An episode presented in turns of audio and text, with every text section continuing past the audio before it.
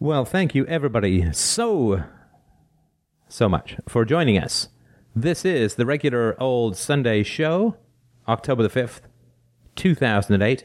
Just a brief, I guess, update to uh, let people know I finally screwed both my courage and technical skills to the mat and uh, did an analysis of the number of listeners. Uh, it is a preliminary analysis, and I haven't gotten all of the data, but uh, it looks like combining the free books with the podcasts, with the videos, with um, uh, article readings, we are um, at about 25,000 podcast listeners. Uh, put all that other stuff together, and uh, it's about 35 to 37,000 people that we are dealing with. If you are a Diamond Plus donator, the more data is available uh, on that forum. In fact, I did an entire graph which shows from the data from the last three months where the listeners are on the podcast continuum, um, um, um, which is, uh, I guess we've got it up to z- from podcast zero to 1160.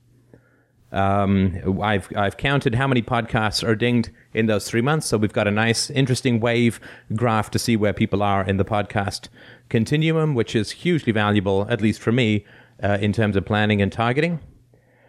There are a number of new current event topics. Um, I have found that the law of diminishing returns has gripped us in its ugly and vicious fist when it comes to advertising that it's diminishing returns. Uh, the bounce rate has crept back up just to people who come and leave after one page to about 90%. And so I've held off on advertising and instead I'm doing current events, which seem to be quite popular. The latest is Sarah Palin, a bimbo, is available at um, YouTube. You can have a look at it there. YouTube.com forward slash users forward slash Stefbot. Why? Because I'm an idiot when it comes to choosing my names. I can't change the name now and I can't sign up for a new account because I will only get a 10 minute video, which, as you can imagine, would cause me to have to speak incredibly rapidly. Well, more rapidly than it would sound like a fax, is what I'm saying. So, uh, that's uh, I guess that's it. Uh, the audio book for how not to achieve freedom is completed, and thank you so much to the Diamond Plus donators who are kindly giving me feedback. Like uh, Steph, quite often you sound like an electrified girl guide when you get excited, but that's nothing new. And other than that, uh, no other huge monster news going on at the moment. Uh, Christina, of course, is here. the baby says hello and is looking forward to a nice comforting belly fed nap while daddy drones on and on. Probably not for the last time in his life. So everything's fine. Uh, we are looking to uh, uh, squeeze out ye old pup at uh, uh, mid mid December. Um, well, and when I say we, I mean Christina will be doing the work. I will be doing a good amount of fainting. So uh, that's going to be quite an exciting Kodak moment for us, and we're looking forward to that. So uh, I guess that's it. Uh, thank you so much to the uh, women who participated. I shouldn't say, who led and controlled and ran the show last month. I've gotten some very good feedback. Uh, enough positive feedback that I am gripped with jealous rage, which is a good sign for the quality of the show. So I say let's do it again, perhaps next week or the week after. If you are so amenable, I would be more than happy to turn over the mic and continue to do my Ed McMahon babbling bad joke background act. So uh, uh, that's um, uh, that's uh, uh, something that's certainly on the table, and I hope that you will uh, uh, do it again because I think it was just great. So, uh, again, Christina's here. I'm here. If you have questions, comments, issues, problems, wild rank praise, accent imitations, whatever you feel like, we are all with the ears for you, the fabulous listeners, particularly you sitting right there who has donated. So, thank you again. Uh, for the donators to last month and the people who've signed up to the $10 a month. God, it's so little it's embarrassing. But uh, I guess that would have been a good wage in 1820. So we are all ears. If you have comments, questions, please. Now is the time to grab your mic and burp them out. Um, I'm feeling kind of anxious thinking about this question, but um, uh, how, how, do you feel about expanding FDR? I mean, expanding the viewership and pushing harder in, in, in that in that direction. Um,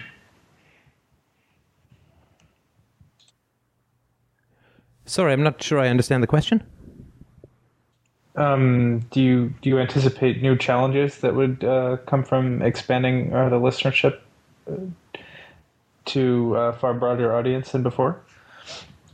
Uh, tell, tell me what you mean. Do you mean in terms of like having unpleasant, difficult uh, people come to the show? Is, is that sort of what you mean, or is there something else? I mean, that could possibly be, be it, but I mean, I, I guess, uh, uh, yeah. And uh, why why is that? Can you tell me why that's a question that would bubble up for you? I'm just curious about that. If we can just talk about the form rather than the content for a sec. Okay. Um, I, I'm I'm just kind of wondering if you experience success anxiety or um,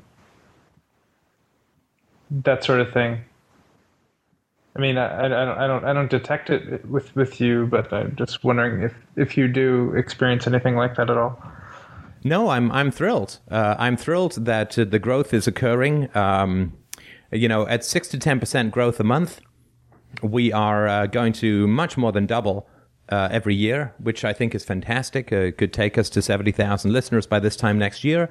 140 and you know like that uh, old thing where you put uh, you double the number of seeds on a chessboard and end up owning the solar system uh, we will uh, i think achieve total media domination by uh, i guess the time the baby can talk so that should be very exciting because then there'll be a new a new host but no I, I think it's fantastic the only concern that i've ever had in terms of expanding this show is to to make sure that, uh, uh, that there's no there's no temptation to compromise, and I don't have any temptation to compromise. Uh, for those who don't know, I was contacted by someone at CNN who saw a couple of the current events things and was interested in promoting me to to show up there. Of course, the likelihood of that is is very small, um, but. Uh, uh, it's not tempting to me uh, to to expand listenership at the cost of staying true to the principles of reason and uh, and evidence. So uh, I'm I'm very happy to grow. Uh, I don't feel any temptation to speed up the growth through compromise at all,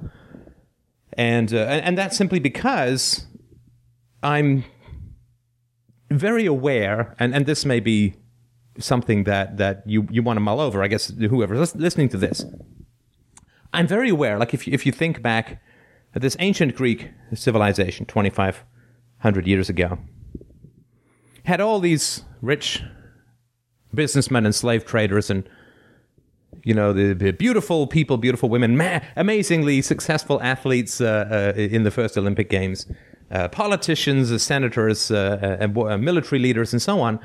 And as far as it goes when you think back that kind of time as far as it goes who, who do we remember from ancient greece? Well we remember some of the historians, Herodotus and so on, and we remember maybe a couple of the military leaders, but only because they have been written down by people like Homer and so on, uh, written about.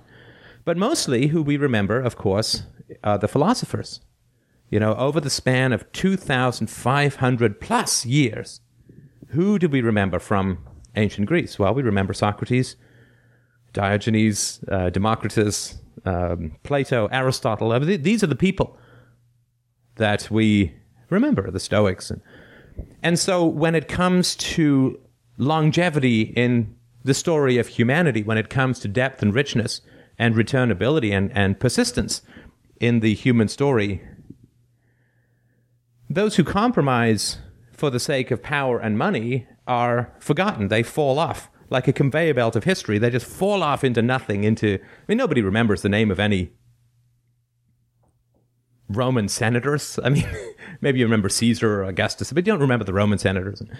We don't remember the successful businessmen and athletes in the Roman times and Greek times. What we do, who we do remember are those who contributed something deep, rich, and meaningful to human thought, human experience. And I'm aiming for that. You know, rightly or wrongly, uh, uh, uh, um, uh, sanely or insanely, uh, that is that the permanent edifice is what I aim for because that is a firm step upon which humanity can climb to a higher state, a higher plane of being. Uh, more sympathy, more depth, more richness, more compassion, more courage, more virtue. That is what I want to try to do my best to add to the human story. So the, the people who sell out, I mean, maybe there were a bunch of philosophers who got into, were offered positions in the Greek government or the Roman Senate. And they took those and they left talking to Socrates, and they left studying at Plato's Academy, and they tootled off to a realm of business and politics, and thus joined the conveyor belt of inevitable falling off to nothingness as history grinds forward. Those people are completely forgotten. That's not.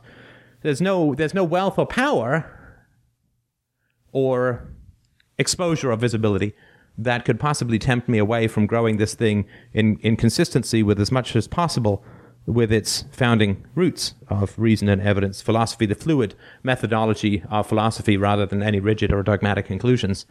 So, no, I don't experience growth panic, and I think that's because we've built our house on rock, not on sand or fantasy or delusions or politics or religion or, or academics or any of those other bad, uh, false, sophistic things. So we, you know, we've built, uh, we've got a great blueprint, we've got a great foundation, we've got great materials, we have a fantastic community of people. Uh, just so admire and respect the people who uh, talk and are vulnerable and positive and energetic, and uh, and open in this conversation.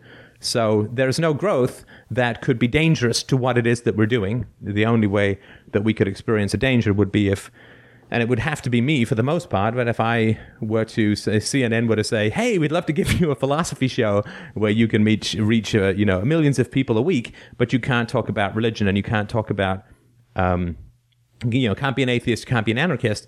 Well, there was just no temptation. There's no temptation because then I would actually have nothing to say. And what would the money mean to me? I mean, I'd like to think that my soul is worth more than uh, the dilution of the truth for the sake of an exposure that will be forgotten in a year. So, uh, so no, I don't. I don't experience any growth anxiety. I think we're growing just right.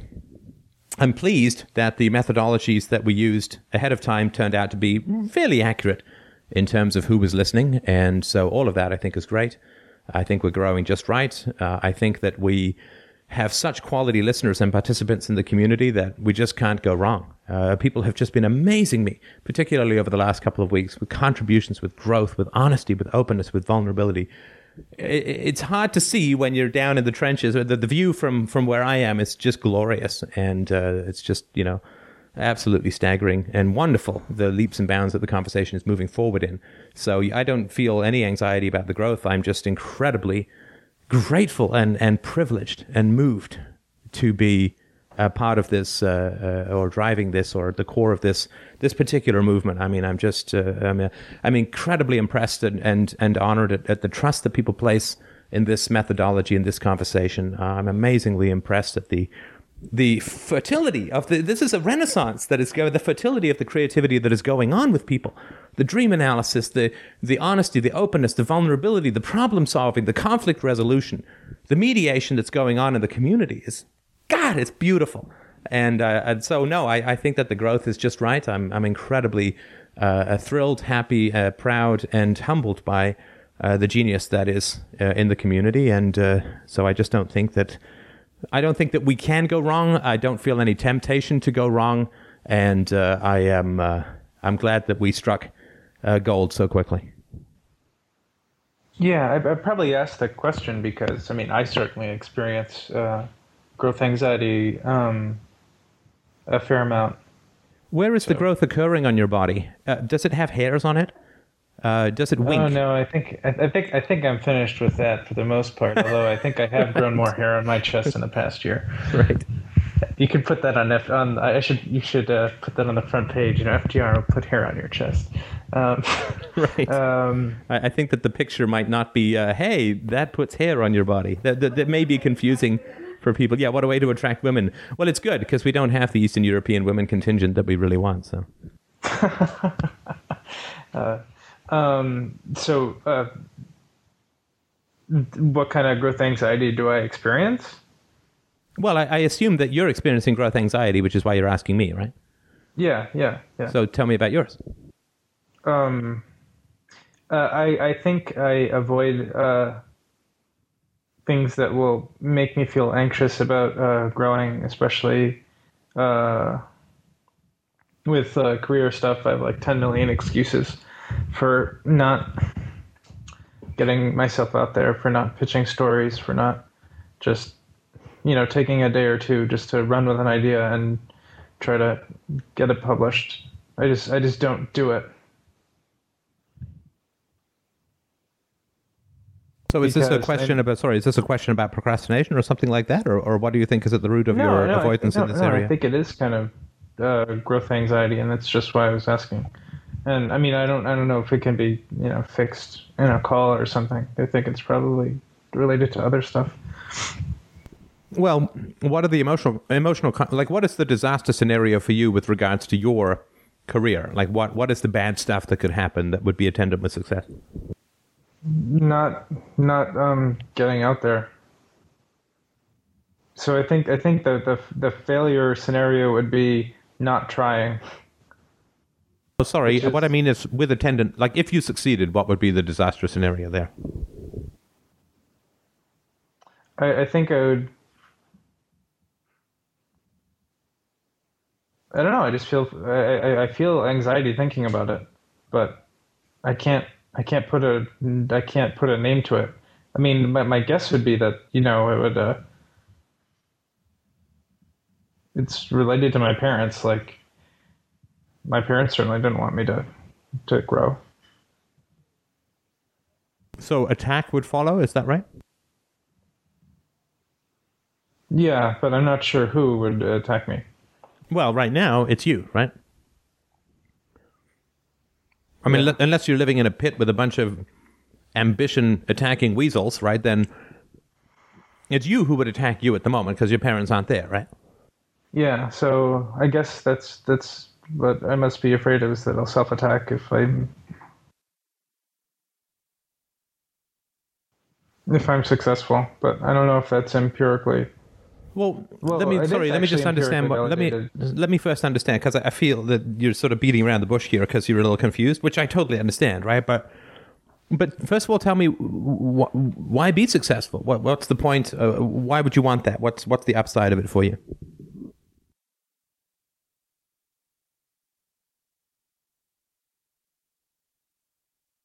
Wow.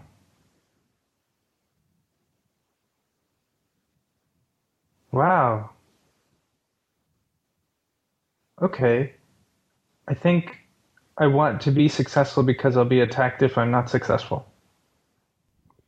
Excellent. So you're in a, an attack slash attack junction, right? So you go left, um, attack. Go right though, and you get attacked, right? So this is sort of the. So of course you're going to feel like paralysis, right? Because it's like damned if you do, damned if you don't means freeze like a statue and hope something will change, right? Oh wow. Yeah, no, it's exactly like that. Now now I realize that I'm not motivated to be successful necessarily by um something something uh inward. It's it's like I'm I'm afraid of attack for not being successful and I'm afraid for being attacked for being successful. But what is the definition of success? Not in your chosen career, but in life, because that is the definition of success that we need to organize ourselves around. So, what is it for you to be a successful human being? What does that look like? Just say over the next six months or so. If, if at the end of six months you have achieved X, whether it's external or internal growth, or you know external rewards, internal growth, money, whatever it is, what would that look like? What would success as a human being, as a thinker, as a feeler, as a philosopher, as a, a writer, what would that look like for you? Okay, um, I'd like to have a few, at least a few pieces published of some kind, uh, in a respectable New York uh, paper. Actually, just just about anything um, that in a publication that I would enjoy reading would be something that would make me happy. If I just if I just get started, if I get the get the um, get in over the first couple of hurdles, then I think I'd be satisfied in in the six month um, time period. And how long have you had that goal for? A long time, and it took me till I started going to FDR to even start working as a writer. But I started working as a writer, you know, getting paid for it, making a living, like the day after I first started listening to your videos. So it was unemployment to that. And that was the first time that I'd ever taken the plunge. And that's not because the quality of FDR is so high, but rather because the quality of FDR sucks. And so what you probably did was you looked at the video and went, shit, if he can do it, Christ Almighty!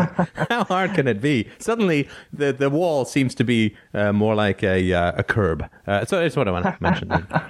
But No, um, not no, not at all. Um, but okay, sorry. So let me let me just understand this this goal though, right? Because because if you Sure. if you've got a goal which you say is called success, that's going to make you happy that you haven't really pursued, one of two things is the case. It really only comes down to one of two things. Either A, it would make you happy and you want to deny yourself happiness because you're mean to yourself or you don't believe you deserve it or whatever, right?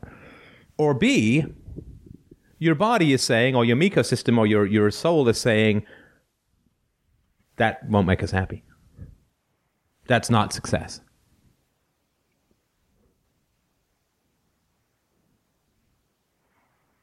Hmm. So tell me why you want to get and of course I don't I don't know, right? I'm just but tell me why you want to get articles published in these respectable magazines. You, you use the word respectable, right? yeah. So what do you Well, respect it's about these not magazines? necessarily respectable. It's just thing, things that I would uh, mostly enjoy reading. So can you give me an example of a magazine or newspaper that you would Sure, like like the New York Observer would be one that I'd target. Uh, that they publish new writers a, f- a fair amount of the time, young people. Uh, probably go for maybe the New York Press too. and you respect those newspapers? Um, I mean, they they publish some uh, some good stuff. Like what? Uh, Again, I'm just trying to understand. I'm not obviously I'm not saying you're wrong or anything. Yeah, no, I mean, I like some of their some of their reviews that they do in arts stuff like that. That's where I think I'd uh, jump into. You mean so they publish like movie reviews or, or, or theater reviews or gallery reviews that you Yeah, and music reviews and things like that that are pretty are well written and that are entertaining and Okay, so if you get uh, articles published there, um, h- how is that going to make you happy? Well, it's not necessarily going to be a cause of happiness, but it would. Um, it's a question of this is what I can do for a living, and I'm good at it. So why not? Why do I feel so anxious? Well, I, I think it's because you have a thing called success here that you haven't really pulled apart too much, right?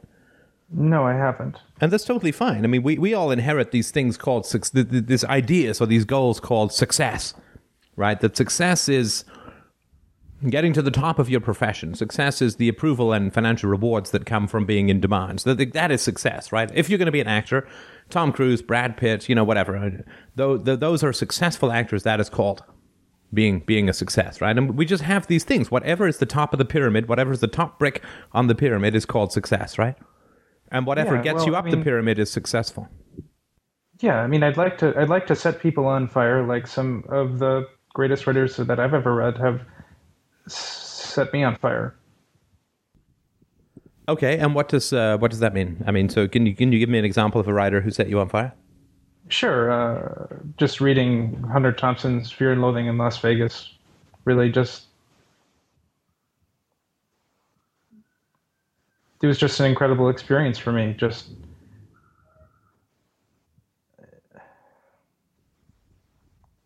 And would you consider Hunter Thompson uh, a successful human being? no, I mean, he was a disaster, right? yeah, Number of divorces, uh, uh, endless amounts of, of self medication, uh, staggering lists of dr- drugs that he took every day, uh, no stable personal relationships, obsession with violence and weapons, and he ended up killing himself, right? right. So, That's no, it's not success, I guess. But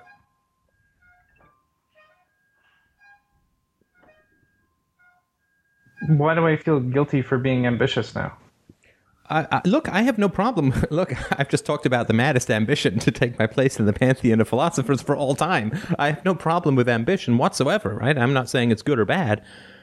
I just, when you say, I want to be, like, this is success No, and I want this, sense. but you're not taking steps towards it, it means that there's some inconsistency which is worth pulling apart, if that makes sense. Yeah, no, that makes sense because I feel sad now. Um,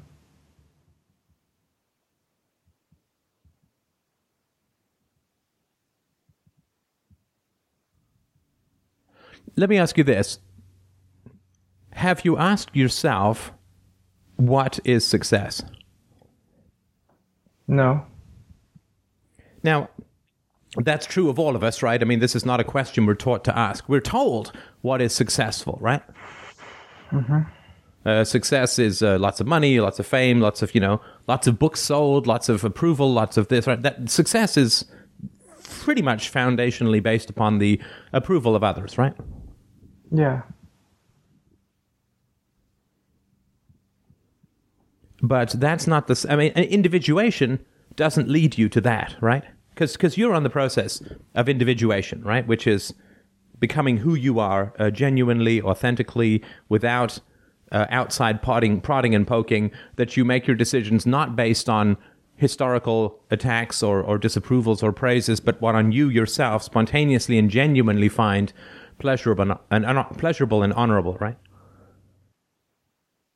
Right, and I get that feeling strongly, and um, hmm.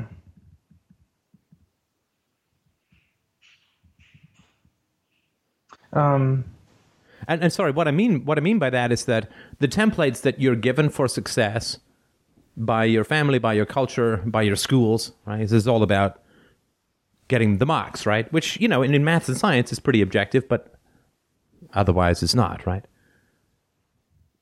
No, not pleasing not. the teacher, right? Echoing back the prejudices to get the decent marks, right? Right. So it means that the templates for success that you have been handed would only serve you if you didn't individuate, if you didn't become who you really are. Because when you become who you you get to invent your, yourself, right? Or you get to discover and invent yourself. The discovery and the invention, same thing, right? Yeah, and, and the templates that you've been handed won't work, right? So you're kind of going in two different directions. One is towards real self authenticity, and the other is towards the, the, the following or the obeying of external punishments and rewards that come from some pretty not good people in your past, right? True. And that must be where I'm having having trouble because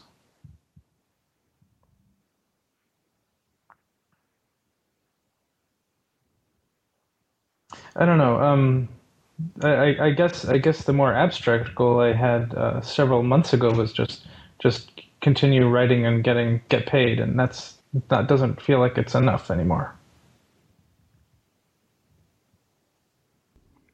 Right, right, right.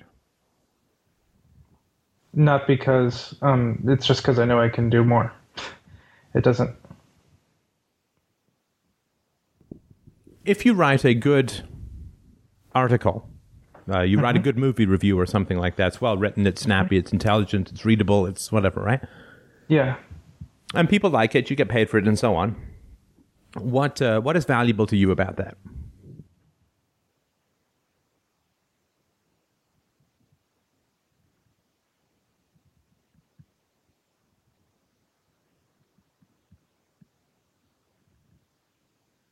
I feel like I've connected with the audience, the people that read it. Okay, and uh, what is valuable about that?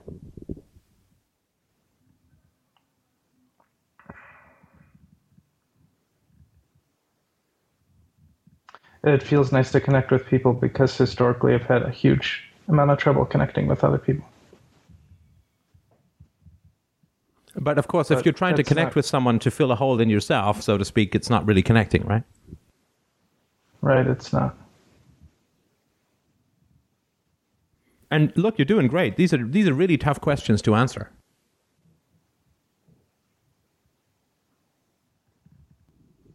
But I think they're essential to ask in terms of yeah. what it means to be successful, right? Right. Uh, Knut Hamsun wrote a book called Hunger, which is a terrifying and fascinating work about his time starving in some, I think it was a Norwegian city in the 1930s or whatever. Uh, a beautifully written book. Guy was completely miserable, though, right? And of course, Norman Mailer, right? Tropic of Cancer and these kinds of books. Guy stabbed yeah, his wife. Totally messed up. Yeah, he guy stabbed his wife, and he wrote a poem which says, "As long as you still are only using a knife, there is still some love left." Right? I mean, it's like, I mean, oh my god, what a complete nightmare existence, right? Um, I mean, you, the list could go on and on, right? I mean, uh, Catcher in the Rye guy hides out in some town, never gives any interviews. Um, yeah, so, um, uh, Eugene O'Neill, who we talked about before, uh, same kind of absolutely miserable, wretched life. Uh, Tennessee Williams, uh, a loveless life where he was terrified of choking to death, uh, ended up uh, choking to death on a bottle cap. Uh, I guess a, a, medicine cap. I mean, the, the, sort of you could go on and on, right? But in terms of the glories of artistic creation, it's almost always attendant, it seems, with a significant amount, amount of personal misery, and that I don't think can be considered something to aim for. That right, to me is the ultimate altruism, right? That that yes, I'm producing great work, but I'm miserable. I mean, that's that's yeah. um, social metaphysics of the worst of the mm, worst kind. I think that's not what I'd like to do. I mean, I'd like to communicate about ideas and um, use my writing as a means to get people interested in them. Right. So to write about uh, uh, uh, the stimulation of people's thinking, and virtue, curiosity, and and interest in philosophy or whatever the truth is. And again, I'm not trying to impose a philosophical agenda. I'm just trying to and if the, understand if that's what you mean. Yeah. No, that is what I mean, and that's part of why I'm interested in in getting to culture because I think it's it's one of the primary interactions of values is how how it affects your perception of culture and art. Now, what do you think the dominant philosophy is in the places that you're trying to get into? These are New York Post and, and these kinds of things. They're kind of nihil- They're nihilistic. Yeah, they're nihilistic. They're relativistic. They're postmodern. I mean, that would be the typical. I mean, that that's the default position, right? Yeah. Do you think they're going to have any trouble recognizing who you are and what you understand and know? No, nobody has ever had any trouble recognizing what I am. Right. So the more that you become who you are, right, which is who we are relative to reality and truth, not the bigotries and opinions of others and punishments and yeah, rewards of and, a corrupt system. Yeah, Sorry, go ahead. And actually, what I remember from college is that the better work I would produce, the the more trouble people would give me. Oh yeah, for sure. That's certainly been the case uh, with me as well, right? I mean, the, the the better I became as a writer, the more people were thrilled about what I was writing, and the less interested they were in publishing me. I mean, it's, it's a natural, inevitable progress. But um, so, the the more you dedicate yourself to truth and reason, right, the harder it's going to be to uh, to crack the uh, hostilities of, of others, right? Uh, uh, of those who are sort of in power, so to speak. Yeah. So, do you think that's that's what I'm feeling, or? Well, I don't know, but I mean, I think if you if you say I would like to get published in these places, and I want to talk about truth, reason, and virtue, and these people are all nihilistic relativists, I think that there's a there's an equation that doesn't work, right? Yeah. I mean, unless even you can find somebody even who's if you're indirect. Yeah. Sorry, go ahead. You're indirect. Even if you're indirect about it, they still they're still going to pick up on it. Well, in fact, the more indirect you are about it, the more they're going to pick up on it.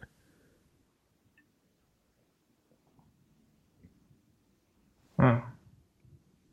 Yeah. Well, you, you can't smuggle yourself. I mean, because everyone's a genius, everybody's a philosopher. They all we all get each other in about ten or twenty seconds. So there's just no possibility, right, that you're going to be able to hide it from people.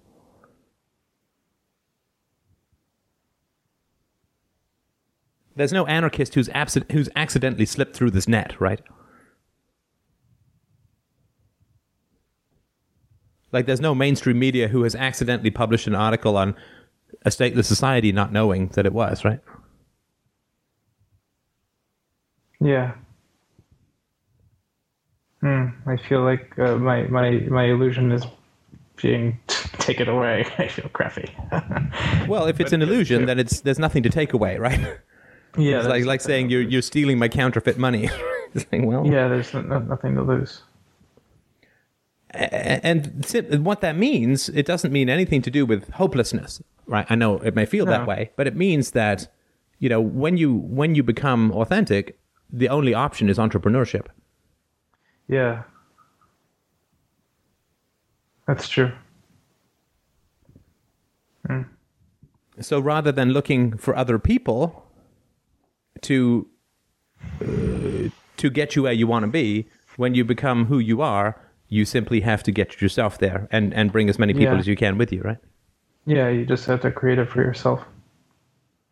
And I wanted to this well how how how, how come did, are these questions you would ask to somebody who's talking about becoming the best electrician they want to become or something like that?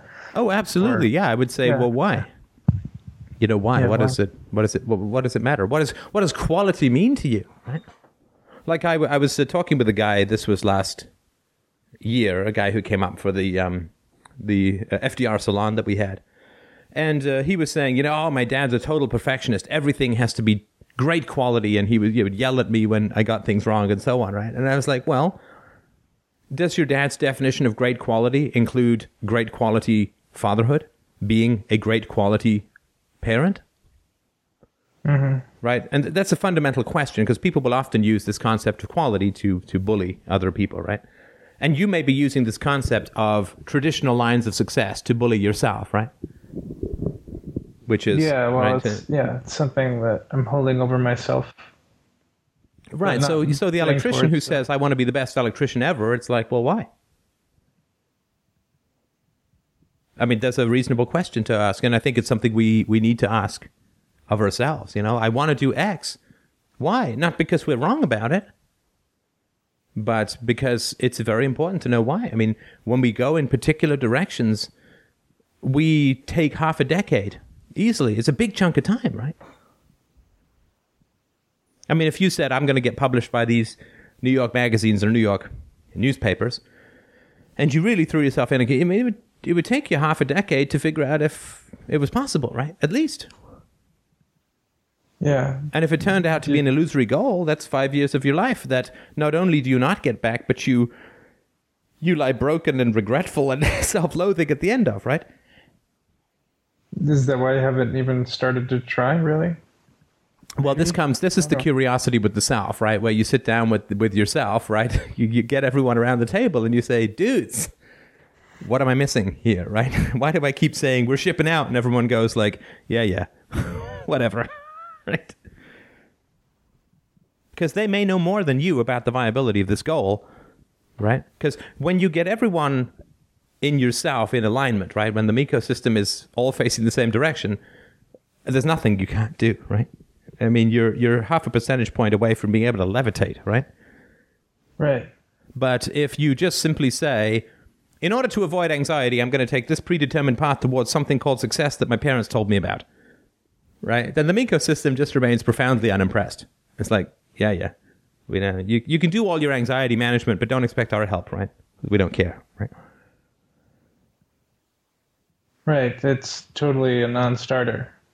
Right, because then all we end up doing is we end up becoming bad parents to ourselves. Like our parents want us to do something for their anxiety, right? Dress up for church, you know, be nice to your grandmother or whatever, right? And uh, we're like, I don't care. Like maybe I'll, you can force me to do it, but I'm not going to get get engaged, right? Yeah, this is just like the various tasks my dad would give me. Yeah, yeah. Now you've got this task called, you know, not just mow the lawn perfectly, but get published in these prestigious magazines, right? Well, because then what you have is a story called success. You can say to people, I'm a writer and I've been published in the New York Post. And people go, Ooh, I guess you are, right? Yeah. So it's it's for the uninitiated to be impressed, right?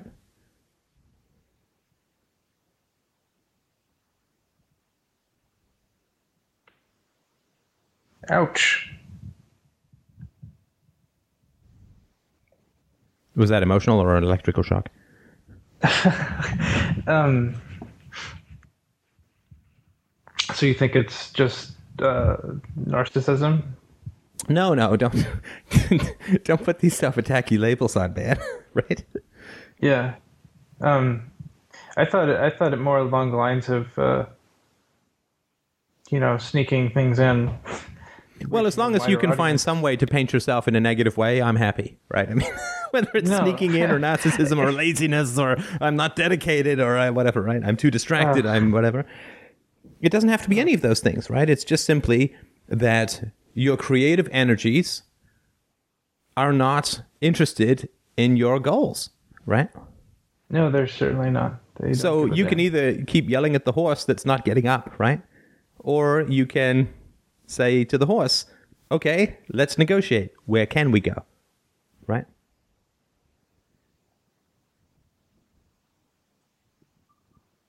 Yeah. Right. You're not in charge. I'm not in charge. Christina is. But but you and I, uh, we're not in charge, right? We, we, we, I can't make myself do a good podcast. I can't make myself write a hit song. I can't make myself write uh, a beautiful poem. I, I can't make myself do this. That's not about of willpower, right? Yeah. No, it's not. So, in order to keep your creative energies alive, and I'm, I'm aware of this just because of the 15 year rule, like most artists have uh, 15 year uh, that they have creative, right? The creative times, right? Yeah, that's And- that's that's what I'm thinking is that if I don't do it now, never gonna happen. But you can't do it. I know. You can't do it, right? So I'm at the tail end of my 15 years, right? Because I started writing in my mid 20s. Uh, revolutions I wrote when I was in my uh, early mid 23, 24. So I'm actually Yeah. I'm past that, right? Which is one of the reasons why I had to reinvent myself and go to philosophy as, and away from art. But I'm aware of that 15 year rule that without uh, the fertility of new ideas and, and new things that keep you excited, your creativity will decline and you will be, you know, post day at the races queen or uh, some other thing like that, right? Yeah, it's like I I I pissed away 18 to 21. Or rather, no, I didn't piss away 18 through through 19, but I pissed away 19 through 21. And uh, Now, I'm 22. JC, why why are you trying to irritate me? I'm sorry for irritating you. Why why why are you doing this to me? Come on, what are you doing? I mean, how many times have I chided you for self attacks in this conversation? several times. Now, when you say I pissed away this, right? wh- wh- What do you? How do you think that's going to land for me?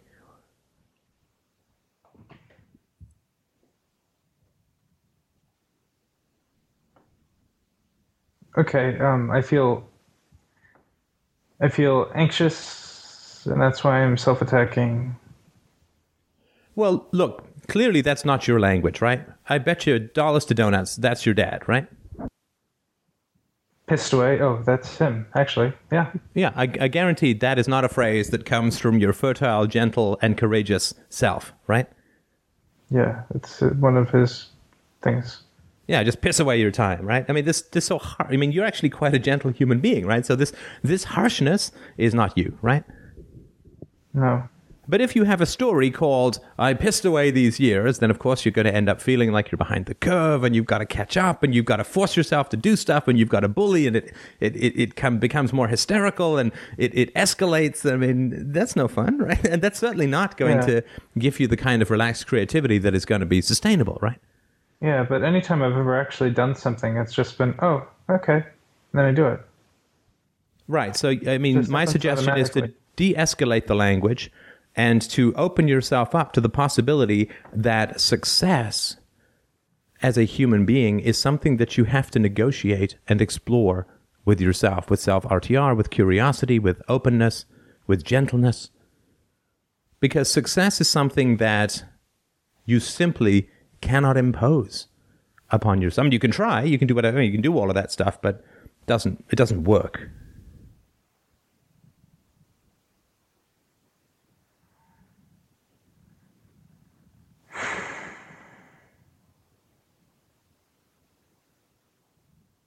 I feel freed up a bit A bit. from, yeah, well. No, you mean I got from- one of the elephant's feet off your chest? There's still three more there, and you're afraid it's going to fall over now, right?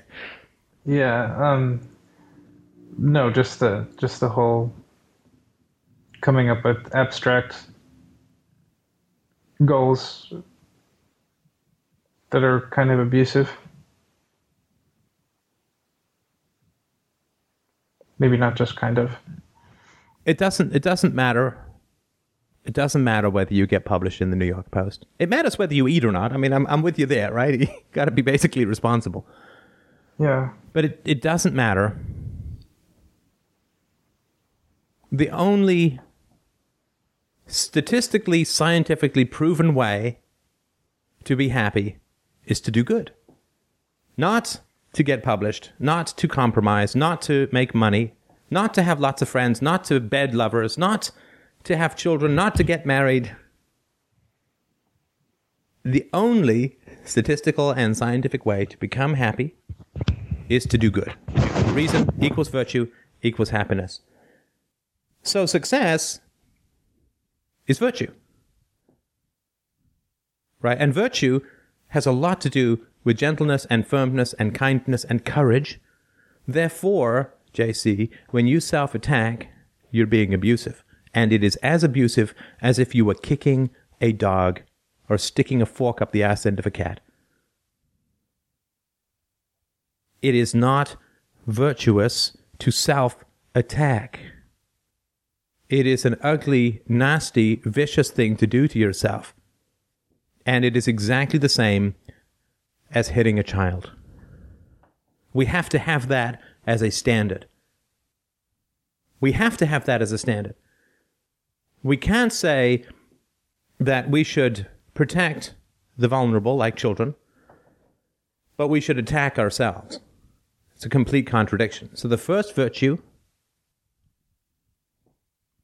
is honesty. The second one is kindness and gentleness and curiosity towards the self. Self attack is immoral, in my opinion. I'm not going to make this case like it's it's you know, illegal. It's but it is it is a wrong action. It will lead to unhappiness, and it will also lead you to behave badly with other people. Right. And I'm not attacking you for self attacking. I mean this with all genuine sympathy that this is a habit that you um, internalized as a result of external attacks.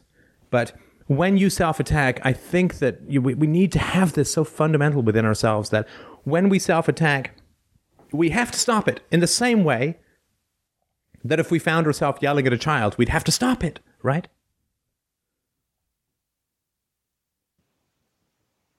All right, you got my attention. my eyes are open, wider. um, because you can't create a goal called success, happiness, peace of mind through the mechanism of self attack. That's like saying, oh, I'm going to punch my wife into loving me, right? Yeah. Self attack exactly is a line that we just have to draw in the sand and say, I don't cross this line. And if I do, I stop. I stop exactly what I'm doing. I figure out how I started and I undo it.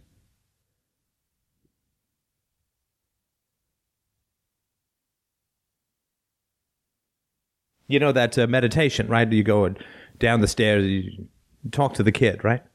That's who you're punching. Yeah. That's who you're punching. That's who you're slapping. That's who you're screaming at. That's who you're snapping at. That inner child is who you are railing against when you self attack. And there's no meditation which says the moment he trusts you, slap him across the face, right?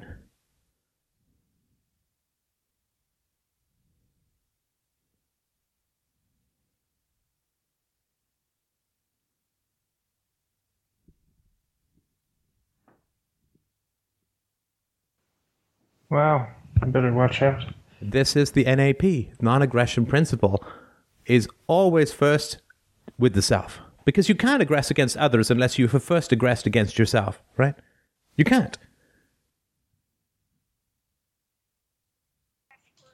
So if we want to be right. virtuous, the non aggression principle has as its foundation respect for the self. And that doesn't mean like we never self criticize. That doesn't mean like we don't try and improve, but we don't do it through abuse, right?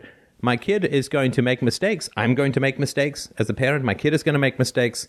Um, you know, if he writes down two plus two is five, I'm not going to call him an idiot, right? Actually, my math skills are such that I'd probably say, hey, way to go. Let's play some video games. But we can get back to that. But I will say, well, that's not correct. And, you know, here's how I would sort of step through it. So you let me know what you think and, you know, what's, you know, whatever, right? But so we can correct and we can review and we can improve, but never through self attack, never through abuse. Because it won't work. It throws us back. It, it adds to the ugliness of the world. It creates discontent and frustration and irritation within ourselves. It renders us uncomfortable with our own skin. You know, like we are the hide of a cactus turned inwards. We can't find a comfortable position. We can't relax. We're always waiting for that next cougar to punch uh, to pounce out from the rocks, right? that is not a state that we can bring relaxed and positive and happy virtue into the world. We just we just can't. All we're doing is bad things to ourselves, which means eventually we're going to do bad things to others, which then adds more fuel to the fire of self-attack, right? We say, "Oh, I pissed away these years," right? And then you feel down about yourself. You can't expect warm, positive, happy, virtuous creativity to flow out of yourself when you're using that kind of language against yourself. And therefore, you end up being stalled, which further adds to the fuel of self attack, right? Yeah, but I didn't even waste those years. Those if I didn't have those years, then I wouldn't have been able to be creative at all. Well, let's say, I mean, so, but it, let's say you did waste them. Let's say you did, quote, piss them away. Attacking yourself now only causes you to piss away more time in the present, right? Right.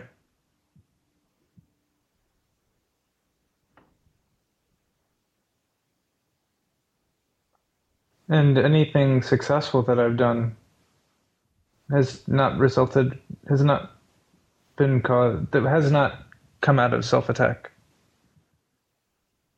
Right, right. The foundation for a free world in the future is based on our refusal to aggress against ourselves. A stateless society is based on our refusal to aggress against ourselves. It's the primary duty, if you want to say duty, right? The primary duty of a moral human being.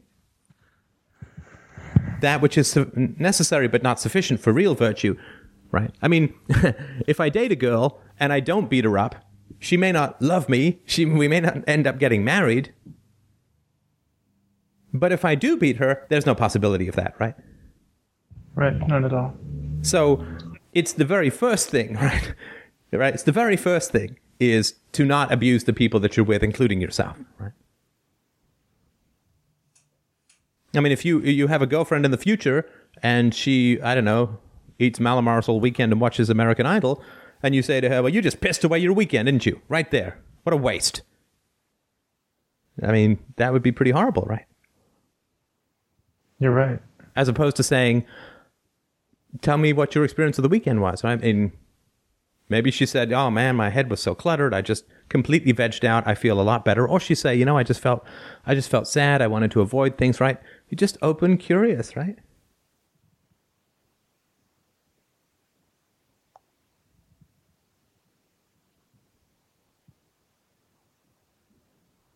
Correct. That's what works. And that's what works with you. And you can't do it with someone else if you're doing it to yourself. Uh, you can't be gentle with other people if you're attacking yourself. You just can't. Or you'll be that kind of weird, inconsistently gentle person, you know, where one time you're like nice and then the next time you're not. I mean, that's. You know, they found actually that the worst post traumatic stress disorder from childhood comes from those people whose parents were the lovers and haters, you know? I love you, I hate you, I love you, I hate you. Those people get the most messed up, right? So it's the consistency of virtue that is the most important. Yeah, that's my parents. Yeah, even a consistency of vice is less traumatic than an inconsistency of virtue for children. Right, because it's not predictable. Right, and there's you bond with corruption, right? And yeah. and of course, you when somebody's inconsistently virtuous, you end up blaming yourself for when they're behaving badly because they've shown they can behave well. Yeah, yeah and I was like that too. I've been so like that too in all our I just got to say, you, you have to look at yourself like a tender and dependent child, lover, pet, you know, whatever works for you.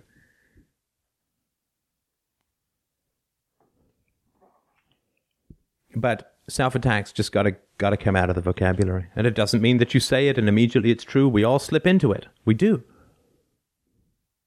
But it has to be a standard that it is not acceptable behavior. It's not acceptable with other people, and it sure as hell is not acceptable with yourself. Because other people can leave you, right? But you can't leave yourself. So it's even worse when you self attack yourself. That is direct equivalent to self attacking a dependent child, right? Who can't leave. It's just like that. It's exactly like that, which is why it reproduces in the family.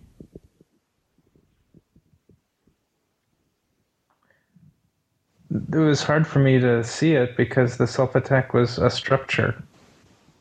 Is a structure. It's not even just it's not a, a, coherent voice. It's like a, a house or a building. Right, and and for you, it's mixed in with the concept of quality, right? Because your dad was like, "Run," and you'll go faster, right? He yell at you, right? Yeah. and Quality results tired- from abuse, right? That's that's the boot camp mentality in the in the military, right? Yeah. Well, quality does not result from abuse. Right? Quality is the opposite of abuse.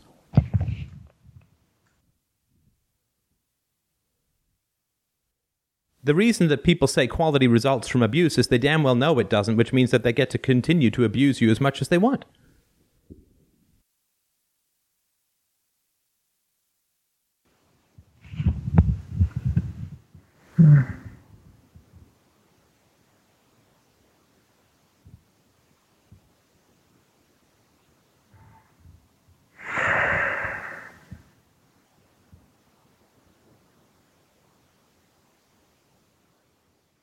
Yeah. Thanks, because I uh, I couldn't see it from the inside.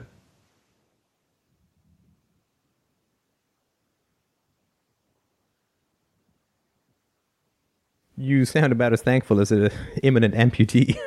I'm not saying you should be, I'm just trying to understand where you are emotionally. I'm a little.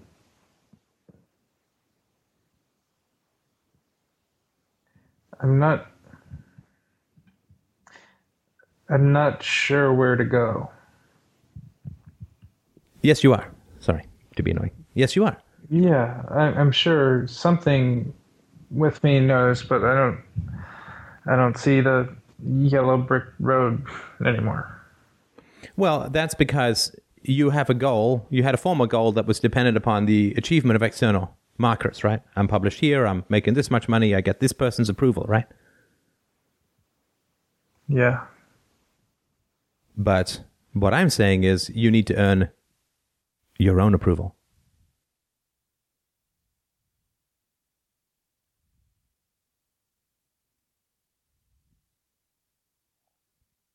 You need to act virtuously towards yourself and gain the approval and respect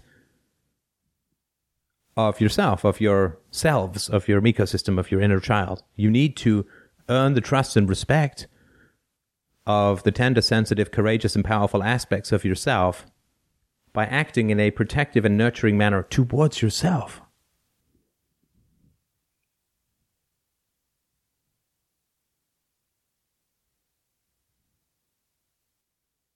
I mean, if you were in a marriage and you were yelling at your wife and calling her terrible names or whatever, then the first thing a marital counselor would be saying is, well, don't do that, right? I don't know what else we're going to do yet, but don't do that. That has to stop. That is not possible. And if you're not willing to stop that, there's no possibility that marital therapy is going to work. If you're not going to stop calling each other names, if you're not going to stop abusing each other, there's nothing else that can be done. That, right? I don't know what else we're going to do. It might be two year therapy, but that behavior has got to stop. Not later, but now, today, this moment.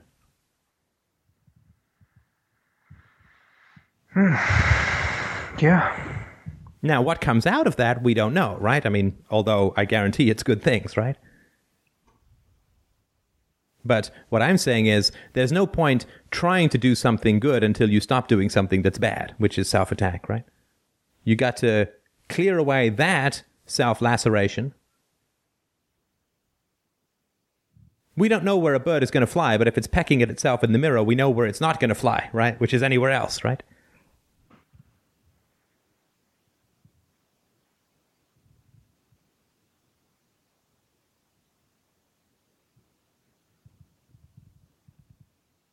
Yeah. Wow.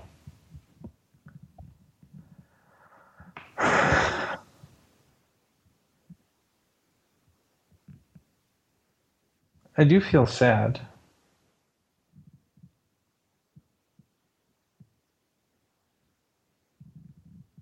I feel a little lost too, still. That's good.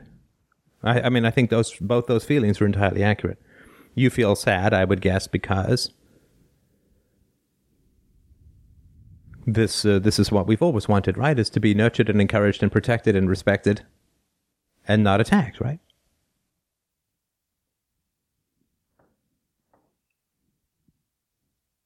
So you're leaning over the volcano of the the impact of this abuse, right? Yeah. Looking at the don't know, whole, I right?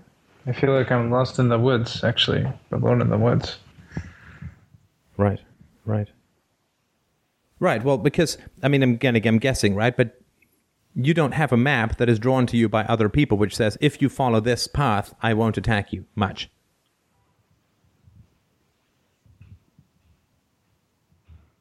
Yeah, right. Not right now, but you. I mean, we just talked talked about tearing up the map that uh, gig was given. Yes, for sure, for sure. And again, that was um, tattooed on me. right. But and before you start to with a new direction, you have to, I think, develop and earn the, the self trust of of of backing away from this this tendency, this habit. We all have it. I mean, this is with this is with sympathy. This is from no ivory tower of perfect self regard, right? But I am very, very uh, aware, and for a time, I actually had it posted on my monitor: no self attack. Right. Post it up. Make it your screensaver. Make it your wallpaper background. Right. Just keep reminding yourself: no self attack. Nothing good comes from abuse.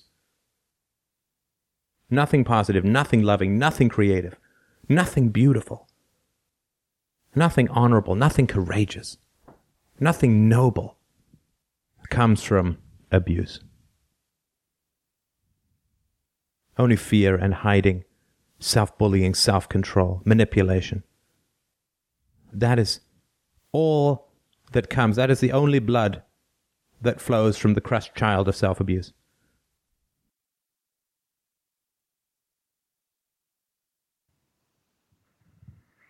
Yeah, I'm starting to see that uh, pretty clear. Just going over past few years of my history. Okay, well, I'm going to stop here unless there's anything else that you wanted to add. I would strongly suggest doing that. Um, do that meditation if you don't mind taking the the RX. Do that. Do that meditation and ask that kid when you see him what his experience of you is. Oh, I've never talked to the kid.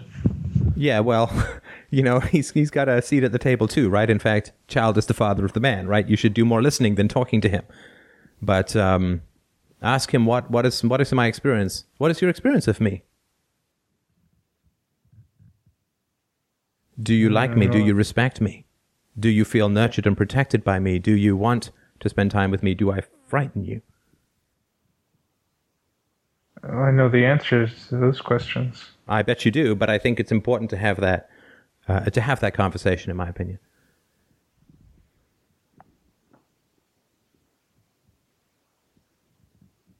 Uh,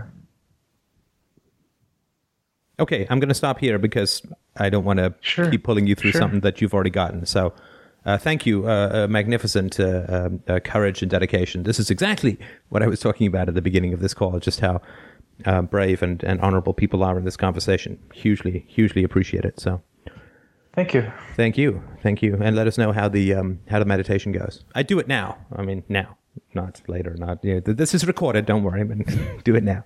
Um, Okay, I'll do it now. Thanks, man. All right, I'm gonna hang up then. Righto.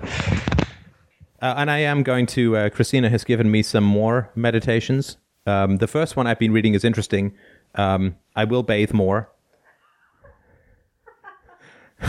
I will stop scratching myself on camera. Um, I will trim my nose hairs. I will shave both sides of my face, uh, just so I don't look like uh, half a pirate. Uh, so I have a meditation. It may be a little bit more specific for me, but I think most of the men in the con- I will I will research foreplay. There's lots of things that are in the meditation that I think could be very helpful for other people. So uh, I just thought I'd. Is there anything you wanted to add to that, sweetie? Research? Okay, right uh, about it. Foreplay. It's not just a annual event. Anyway, so um, uh, do we have um, uh, do we have uh, other questions or comments or, or issues? Uh, uh, we are more than happy if you'd like to ask something for, Chris- uh, from Christina. That would be fantastic because I'd like to eat. So um, go for it, people. Hello? Hello. yeah, this is uh, this is Paul. Um, I would like to talk to Christina. I'm finding myself in sort of a transition zone, uh, having made some major changes to my life. Uh, this week, I signed the legal documents with for the marriage separation, and uh, I'm kind of treading out onto the thin ice of you know, what's the next best step for me to grow? Um, and I'm thinking that maybe some kind of therapy would help me. Do you have any advice you can give? Hi, Paul. Um, I think I need a little bit more information uh, before I can offer any advice. Oh, honey, don't worry about that. Just start talking. Oh wait, sorry. You know Steph. what you're doing. Sorry, that's different. I'll back up to the rock. no, I, I, don't know if you are familiar. Um, one of the uh, premium podcasts was kind of my life story uh, with my mystical mother, and uh, I, I was married to a mystical wife for 14 years, um, and uh, I think there was some mention of this at the uh, at the um, conference in Florida, but uh,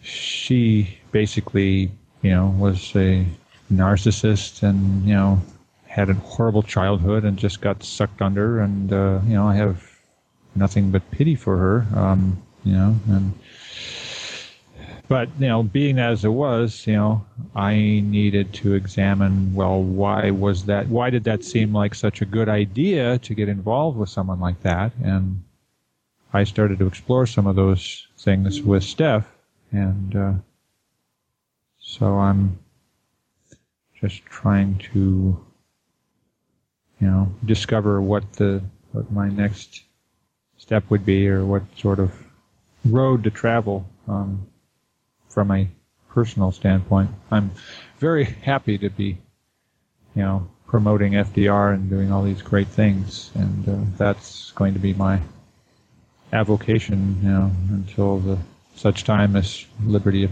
know, really arrives. But uh, I do understand that life is really all about our own personal journey and how much joy and pleasure we can get, because that's only about as much as we can share. So I'd like to maximize that both for my own selfish reasons and for also for to make me a better person to be with, which I can see needs some improvement. I have not listened to the premium podcast that you speak of, although I do know. I mean, I I, I certainly remember you, Paul, and uh, um, I am familiar with some of the details of of your your marriage. Um, and uh, you know, you said in you, you said that you were going to try and promote liberty in, in, in whatever ways that you can. Uh, you know, promoting FDR, excuse me, that sort of thing. Liberty, first and foremost, starts uh, with ourselves. We need to have freedom within our own lives, and um, I do think. You know, you're looking at what what do I need to do to move forward at this point, and I would say before you can actually move forward, you need to look at the past which I think is the the question that you're asking me. Like, how do I do that? Uh, where do I go from here? Is that is that well, correct? Yeah, I guess what's indicating to me is the fact that since a clear um, direction, a, a clear actions are not appearing to me, that I'm getting that as well you know, that's telling me that maybe I'm not ready to go down that road without handling something else. So, I mean, there are times when I get real clarity about this is what I need to do, and I just, you know, jump all over it. Uh, obviously, getting out of that relationship was something I needed to do, and I jumped all over it. And now it's like, okay. so, I'm, I'm, I'm looking for you know the, the, the next bit of clarity, and uh, I'm thinking, well, if I'm not seeing it right away, then that's telling me I need to look somewhere. so you the uh, when you say you you know you jumped all over getting out of the relationship and you said you just signed the separation agreement papers, I'm assuming that's different than divorce. Yeah, and yeah. You know, I guess I'm doing this one step at a time in the fact that uh, we have, you know, this house that we can't really sell right now. You know, well, we well we chose not to sell it because of taking the financial bath on it, but. Uh, so I'm going to assume that either you or she has moved out of the house, or you've both moved out of the yes, house. You're I'm. No, I'm moved out, and she is still there. And she's still there. And do you still have um, regular? And she still runs her business out of there. Oh, okay. And do you still have regular contact with her? Um, well, we had regular contact as a result of having to, you know, work out these details, and I'm still winding down my involvement in the technical side of her business. But uh,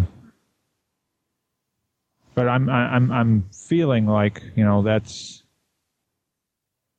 I'm I'm seeing that from a whole different perspective now. It's like you know I, I'm not feeling sucked into. I don't feel really totally at effect like I used to. So I can talk to her knowing that I really have my own power back and I can see, you know, how her behavior is really whacked out. But I can just look at it more objectively and go, oh, well, that's an interesting invitation to go nuts, you know, which I will happily sidestep, you know, and uh, and she's aware that she can't really do anything outrageously, you know, hostile. So she's actually eh, on the surface quite pleasant. And I understand that's just a surface thing. But that's that's all I need to deal with now. So, but uh, and so you're you're you're you're in your own place, and you still have yeah. some minimal contact with her. You're winding down your your uh, connection with her and her business, and uh, uh, eventually, this you would like this to proceed to full divorce. Yes, that you know that road is fairly clear. That road is clear. Okay, I mean I, I know where I'm going, and you know her kids are still you know, seeing her. And I mean, I have a good relationship with them. And they acknowledge that, you know, she's ex- extremely problematic and, you know, they totally sympathize with me. And, you know, I don't get an ounce of, of, uh, problems, you know, from them. Um, but at the same time, you know, they're still willing to hang around her and have her kids hang around her. And that's something I'd like to work on, you know, but, uh, one thing at a time. Um, but uh, so yeah, there's no. Go ahead. I was just going to say, so from a practical standpoint, I mean, sort of the to dos are are taken care of at this particular point. I mean, and sometimes we can't get to the next step until we've sort of taken care of the the actual practical details of life, like the getting out of the house, finding your own place, signing the separation papers, uh, you know, terminating um, your involvement in our business, those kinds of things. And if those things are already in place, uh, or if they're not already in place, then it might be difficult to move into the next step until you take yeah. care of those details. Well, they're not all done, but I, you know, the path to those mechanical things, as you know, as I call it, you know, the just the actions of you know getting all that disconnection. And I suppose I, su- I suppose I will feel better, you know, once we dispose of the house in some way, and I really don't have any, you know, connection with her. Um, I'm sure that will be will feel even better. but uh, I, I don't really feel like I want to put my life on hold while I'm waiting for all this stuff to process. And I don't feel like, I mean, there's some there's some instances where you know people just have to, you know, whatever the cost. Just, I mean, I I know, I mean, if somebody's living at home and they're being, you know, besieged by their parents, you know, and it's like, well, they don't see a way to, you know, just get out and find a job somewhere. You know, I, I, I don't really feel I'm in that kind of situation, but I don't know, maybe I'm rationalizing something, you know, but uh, maybe uh, I, I'm, I'm, I'm, I looked at the idea of, well, well, just, you know, insist on selling the house and just get it out, you know, get it out, out of the way. you know, I just see that as, you know, being more trouble than it's worth at the moment. But uh, I mean, if she, you know, I mean, if she, if you're not forced to pay the bills for both the house and your own place right now, she's living in the house and is managing to pay the bills, and it's not putting any extra strain on you. Then you can let that go well, it is putting while. extra strain on me because you know I am paying. I mean, there are. We have room, you know, people renting rooms, so that cuts down the amount of costs. But you know, as long as I'm still half owner of the house, I'm responsible for half uh, the you know the, the bills. So the the bills are split in half, and then the income is also split in half. But you know, basically, I'm paying two rents. You know, plus I'm paying her spousal support. So yeah, that's that's that's an impact. Wow, I think the laws here in Ontario are a little bit different than they are in California. I think we lost. Are you there? I'm still here. Oh, okay, great. at least my little green line is working. Okay, great. Uh, yeah, I just, uh, I mean, I, I find it astounding that you would have to continue to pay for the uh, for the house when you're not living there. Um, anyway, Well, Um, I mean, my only other option would be to, to sign it off to her uh, as an asset. But, you know, there's very little equity in it right now. I mean, the, the, the, the, agreement we had worked out was that, you know, we I would trade my half of the equity in the house for her uh, relinquishing her half of my retirement income. But since, you know, there's nothing to uh, I have nothing to offer as far as equity goes, you know. That's why we're hanging on to the house until the, the market recovers. Right, right. So it seems like you've made some decisions in this area, right? Yeah, yeah. Yeah. So these these things, these sort of details right now are are you know, I mean, there's some strain and some stress associated with it, but you've you're sort of settled in the decisions that you've It's- made. It's bearable, and Yeah. I know it's temporary. Right. And, you know, one of the things that I feel good about is that this agreement now has a date on it where it expires, you know. So these these payments will cease at a date certain, which is written down and signed off on. So Wonderful. So I guess at this point, I mean, what is your emotional state? Well, I'm relieved. Uh, I feel. I mean, I'm happy that I have, you know, a few friends who I've been able to share this with and who give me support. And that feels good. Um, but I, I guess I'm. I guess it really did hit me um, that conversation I had with Steph. And I'm really looking at this idea of, you know, while I have close friends, I really would like to find somebody who I can really have a, you know, a, a, a deep committed relationship with, um, that I can really share, you know, to live with. And, you know, one of the reasons I stayed in that relationship so long was because I had the apparency of closeness, and that was like a drug to me. And, you know, not having that is, I'm really noticing the hole.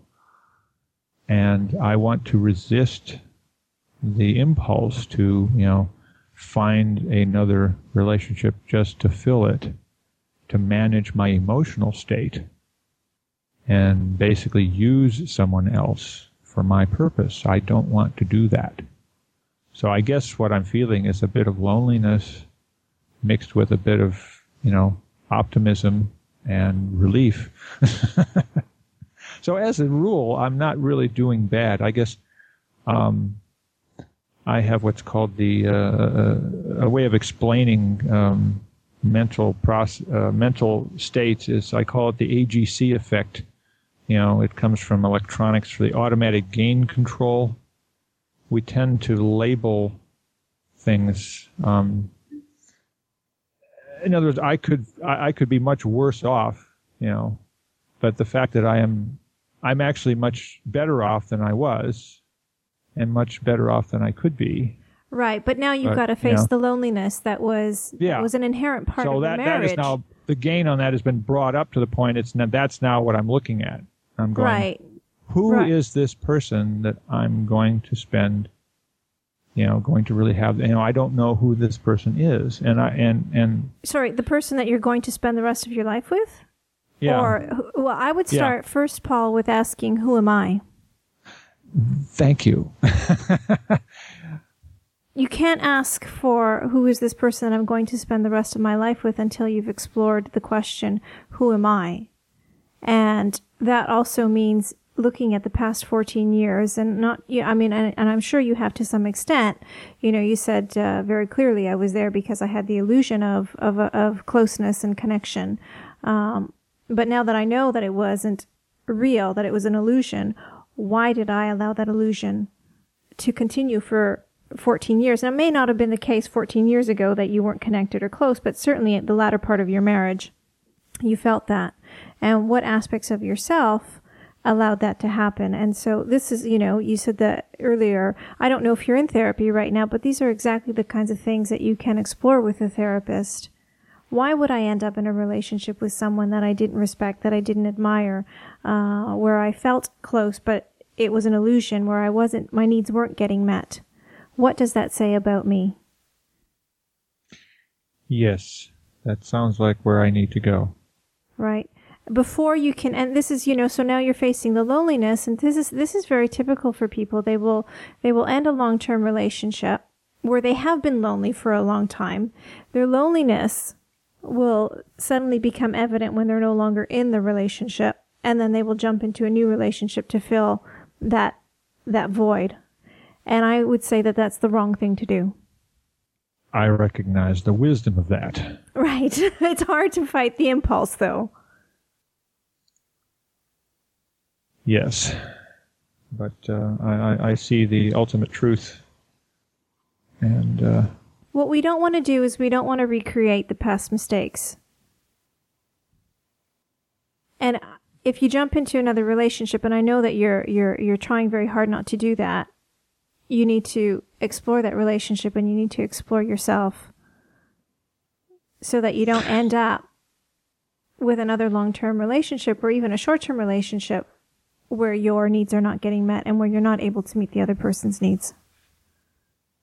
yeah, yeah.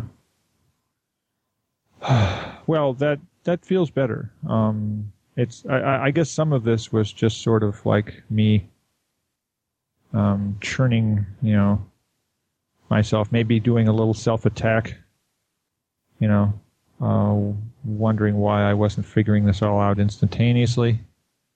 Uh, it feels good to hear that, well, yeah, I'm actually in the place I'm supposed to be, kind of doing mo- pretty much what I need to be doing.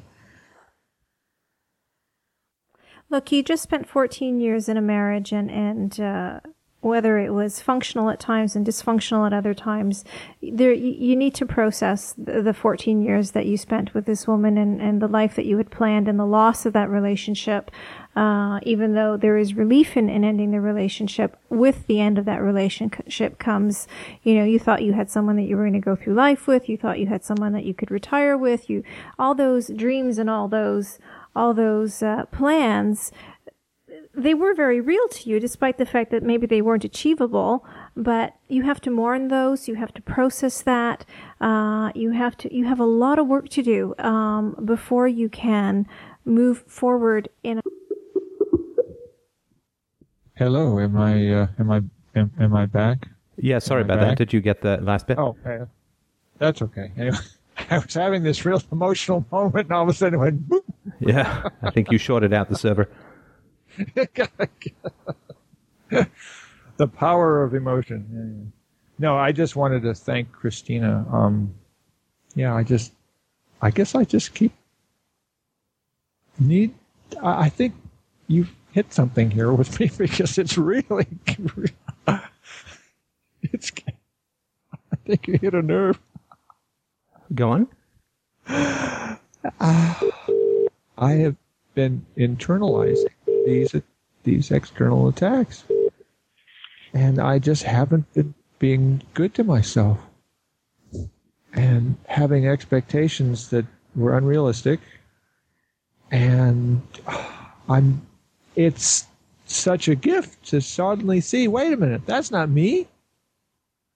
that is such an incredible view. Oh, I'm just having a wonderful time here. hey, relief is what we're all about. Oh, man. Pulling that crap apart is just so difficult, but boy, does it feel good. Right, right. Well, Ah. glad to be of help, and uh, certainly do. Uh, you know, therapy is a particularly in life transitions, like the end of a long relationship, big changes in careers, uh, and so on. Uh, therapy is a, a really great stuff to uh, to to get involved in. Right, just just like anytime you want to get to the next level as an athlete, you go and take some coaching, and that is a, a generally a fantastic thing to do. It's a really great investment. Uh, you know, the the time, the cost relative to what can go wrong if you don't is is uh, fairly negligible. So I think it's definitely worthwhile. Well, thank you so much. I just wanted to add, something on a completely different subject. Um, last night I went to a, a dinner for this guy, Bernard von Nothaus, who developed the Liberty Dollar. And I printed up a bunch of FDR promo that I handed out to about the 20 people there. And uh, I uh, met somebody uh, from Arizona who was very interested in your ideas. So hopefully he will join, join the, the club here. So. Uh, and I'm glad that you're talking to uh, um, uh, Mr. Badnarik. Um, I know that that's not, you know, I mean, I, I really like the logic of, of, you know, you being overheard in conversation with people. You know, the listeners may may hear the interchange and go, "Hey, this guy's got something on the ball." So, I, I, I appreciate you for standing for standing in there and, and going on with that. So, because Well, yeah, it's certainly those- enjoyable, and uh, we may we may do another one. Um, yeah, we're I trying was to one rope of Christina into joining us. So. Know, too, and so. Well, thank you very much, and, and do keep us posted. Let us know what happens uh, with therapy. But yeah, absolutely to to create uh, a second half of your life, uh, i i you know, that's that's really different uh, from the first half is uh, is something that. I mean, I guess I did it first third, hopefully, depending on how long I live. But making those major transitions, uh, therapy is just a huge, huge benefit, and it seems almost impossible to do it without something like that. So, uh, do let us know how it goes, and thank you so much for for calling in. Well, I thank you both for all your wonderful help, and all the other FDR people have just been wonderful. Thank you very much. I am just Christina's meat puppet. So, um, if uh, we have time for one more question, um, I guess if we have uh, somebody with a yearning burning, uh, speak up. Uh, you also can mime it. We can see through time.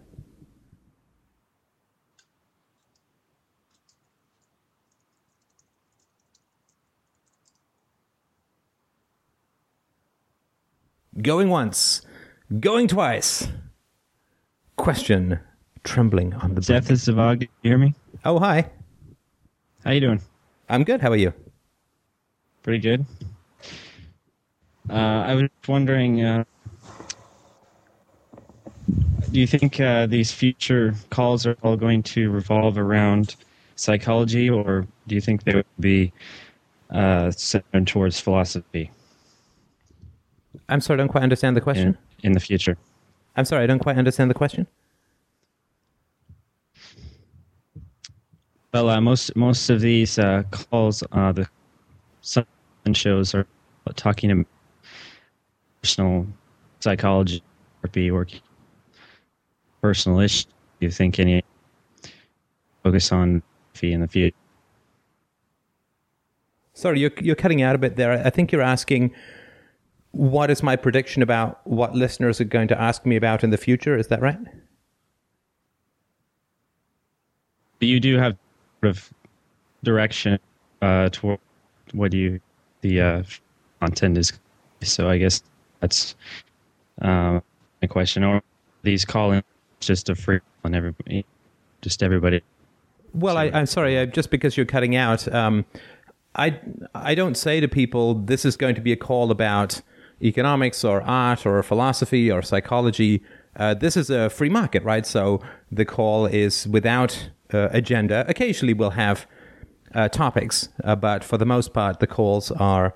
Uh, and certainly today, right? I mean, it's like, what do you, uh, what do people want to talk about? So, if you're asking me what will listeners in the future want to talk about, um, all I can say is I don't know. Right? I mean, that's that's uh, what whatever Okay. people want to talk about is what they will will bring up. So it's certainly not. Uh, it's not an agenda based show as far as that goes. It's just you know what is what uh, what is what's on people's mind. Right.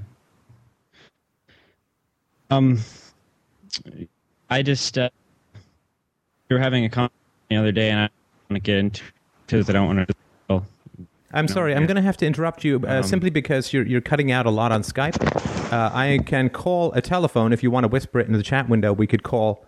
Uh, I can call a telephone and we can talk that way. But I'm not getting enough of your uh, uh, uh, enough of your words to be able to have a debate.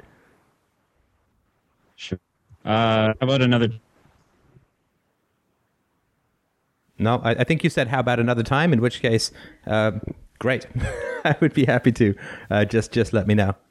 Uh, this is, uh, I think, if I remember you rightly, you're the gentleman who was talking about uh, ways in which to to oppose the growth of state power by uh, not filling out forms, creating your own economy, and so on. We had an interesting debate about that in the in the chat room, and it certainly is a topic that comes up. I would be very happy to discuss it, but if you're not by a phone or can't call uh, at, at the moment, then we can do this another time. I'm sorry that uh, uh, you're having. Uh, I don't know if there's anything else uploading on your computer or whatever, but Skype is of course sharing your bandwidth. So, unfortunately, I'm just not getting enough of your uh, words to be able to do uh, run a debate. Right, right, yeah. Well, the Skype's always having problems. I'll. Uh, we we can uh, continue this discussion another way, uh, another time. Thank you. Sure, no problem, no problem. I guess we won't count that quite as a question, um, and uh, we could uh, we could take another question if I have time for myself or Christina. If you're looking for syllables or sense, you can go one or the other. I think uh, purported. I Hello, I do have a quick one for you. for who? For you. Christina, I think that's for you. Here we go. Greg, Greg, when are your questions ever quick? Hmm? When are your questions or the answers to your questions ever quick? Well, I'll I'll try to make this one quick. I'll do my best. Um. uh, for for for you, Steph. Uh, my question for you is um, uh, thinking back on um, when you first started Freedomain, um, and uh, your motivations for doing that, and um, uh, where you were at uh, professionally back then. Um, what what was what was the transition like for you from because because I know there was a point where you had you, you had changed jobs you had uh, um, uh, interviewed and changed jobs uh, took on a, a, a much more uh, uh, lucrative role for your last like professional role uh, before you decided to jump into Freedomain full time. Um, what what was the what was the um, at what point did you stop feeling the urge to um, keep pursuing the professional track um, and and to dive in both feet with FDR? Um, what what was that transition like? I, I'm having trouble asking the question. I guess. Um, No, it's no problem. We have a fixed amount of time for me to answer, so the longer you ask, the shorter my answer is. So there's no problem. It's just you know, it's it's one or the other. You can take your time. I'm sorry, uh, caller Greg. Now we're going to have to switch to commercial. You too can drink your toilet water. Sorry, go on. well, and I guess. Um, yeah, I, I have an ulterior motive for asking. Um, Yes, why didn't we get to the ulterior motive? Because I didn't deal with the ulterior motive of the last guy who basically was annoyed at the psychological questions. But let's at least deal with your um, your nefarious motive. Yes, yes, I will. Uh, and and it's this. I- I- um, on Friday, um, I had a, a fairly um, lucrative offer dropped in my lap, um, and I felt an enormous amount of uh, desire to go for it. Um, but the question that came up for me was uh, why, right? Um, why if if I if I've only taken this particular job as a stopgap measure, as a as a means of income while I'm busy um, working on the the um, the mediation thing, uh, why would I suddenly feel the urge to uh, t- to to to take up this uh, this this offer seriously? Right? Did, did you see what I'm getting at? Because if I was really serious about the uh, the, the the mediation thing, uh, wouldn't my wouldn't my response to an offer like that be like, eh, maybe, maybe not? Right? Why, why? I'm sorry, I'm not sure why. Well, because I, I, I in th- well, in theory, I wouldn't have any interest in pursuing that career anymore, right? In what theory? What, what's the basis of that theory? Well, uh, you know, you, uh, you you talk to your ecosystem, right? And it says something like, "This is something you should do," right? Or or rather, like we feel good doing this, right? Uh, and and I, this is this I'm I'm referring to the mediation stuff that I've, that I've recently gotten interested in. Um, I've meditated on it a bunch of times, and every time I do I just keep getting the feeling of go for it, go for it, go for it. So I went for it, and I'm doing it, and I'm enjoying it, and um, I I don't have a long term plan yet, but um, I'm you know I'm starting down that path, and then all of a sudden. Um, you know, out of the blue, the place where I'm working now um, offers me something that um, is uh, levels, n- numerous levels above what I'm doing now, and is going to be an enormous amount of money more uh, than I'm making m- now. And my initial impulse was um, go for that too. Um, but I'm Oh shit! Hang on. Um, sorry. I gotta catch the door. Shit. I'm back. So so anyways, um, why would I still feel a desire for uh, pursuing my original career when uh, when I've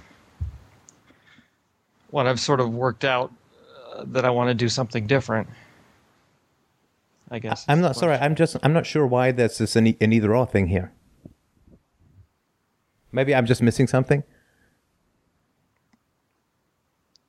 Why is it that if you take the job with the additional pay, you can't pursue the mediation thing?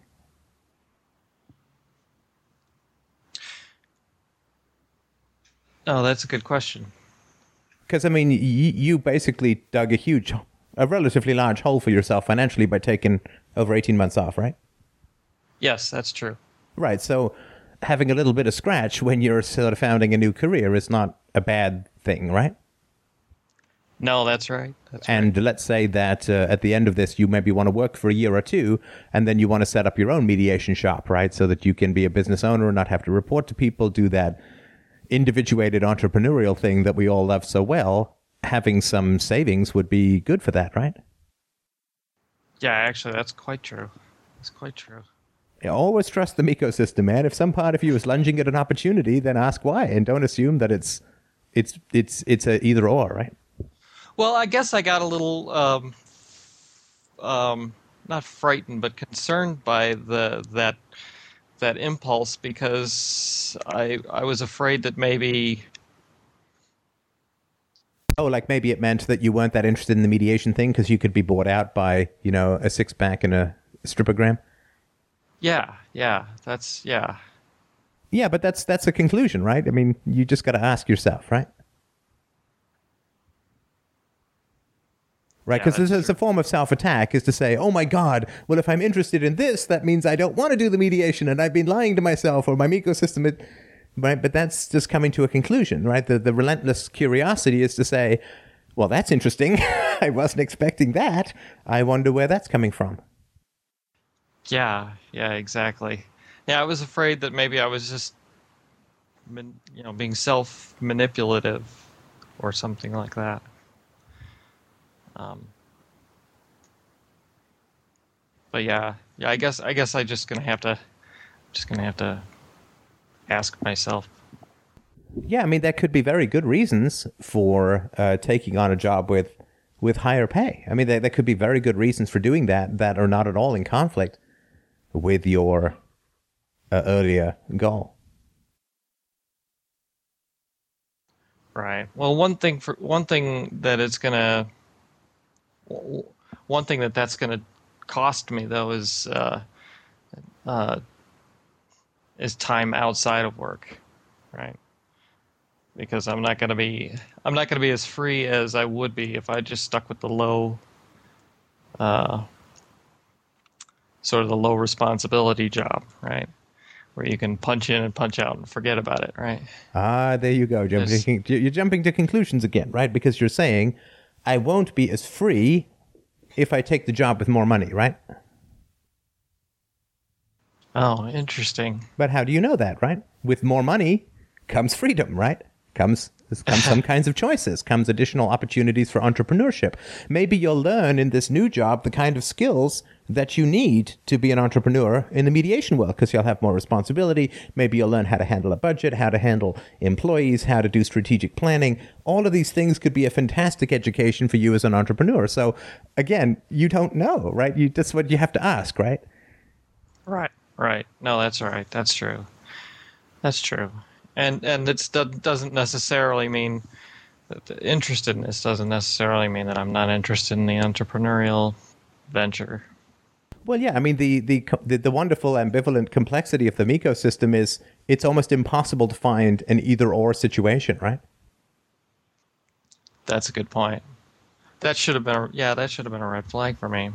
Yeah, as soon as it's like, well, if it's this, it can't be that, then you know, then it's yeah. not, then it's not a valid thing, right? Right. Right. I mean, unless you're actually in a plane that's going down and you're deciding whether to jump, right? I mean, but you know, in these kinds of situations, it's it's just like, well, that's interesting. I wasn't expecting that. Um, okay, I guess we're going in this direction. And uh, I mean, just from my own experience, I mean, just just a minor correction. It wasn't a massively more lucrative job. I went from about 135 to 160, so it wasn't a huge um, uh, increase uh, in that last job. And of course, I mean, I would much rather have gone straight to Freedomain, but you know, at that time I was making about eight bucks a month, so that might have been a tad premature. Um, but uh, uh, once I discovered how much had fallen down behind the sofa, a little later on, it became that much more possible. But uh, I did not view that job, the last job that I had professionally, I did not view that job as an either or. Like, oh my God, if I do this, I have to close down the FDR server right? And I have to never do a podcast. It's like, hey, another commute, right? So I can still continue to podcast. I can still continue to do FDR and build it. Now, I thought I would be at that job for 18 to 24 months before, and, and I viewed that as saving up money to to fund FDR. But fortunately, of course, you fabulous listeners stepped up and gave me the cash to uh, to do it full time.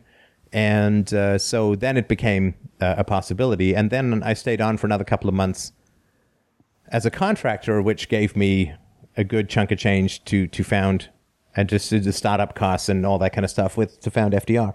So I didn't view that job as oh my god, if I do this, I can't do that, but as a way of enabling me to do FDR. It just came across.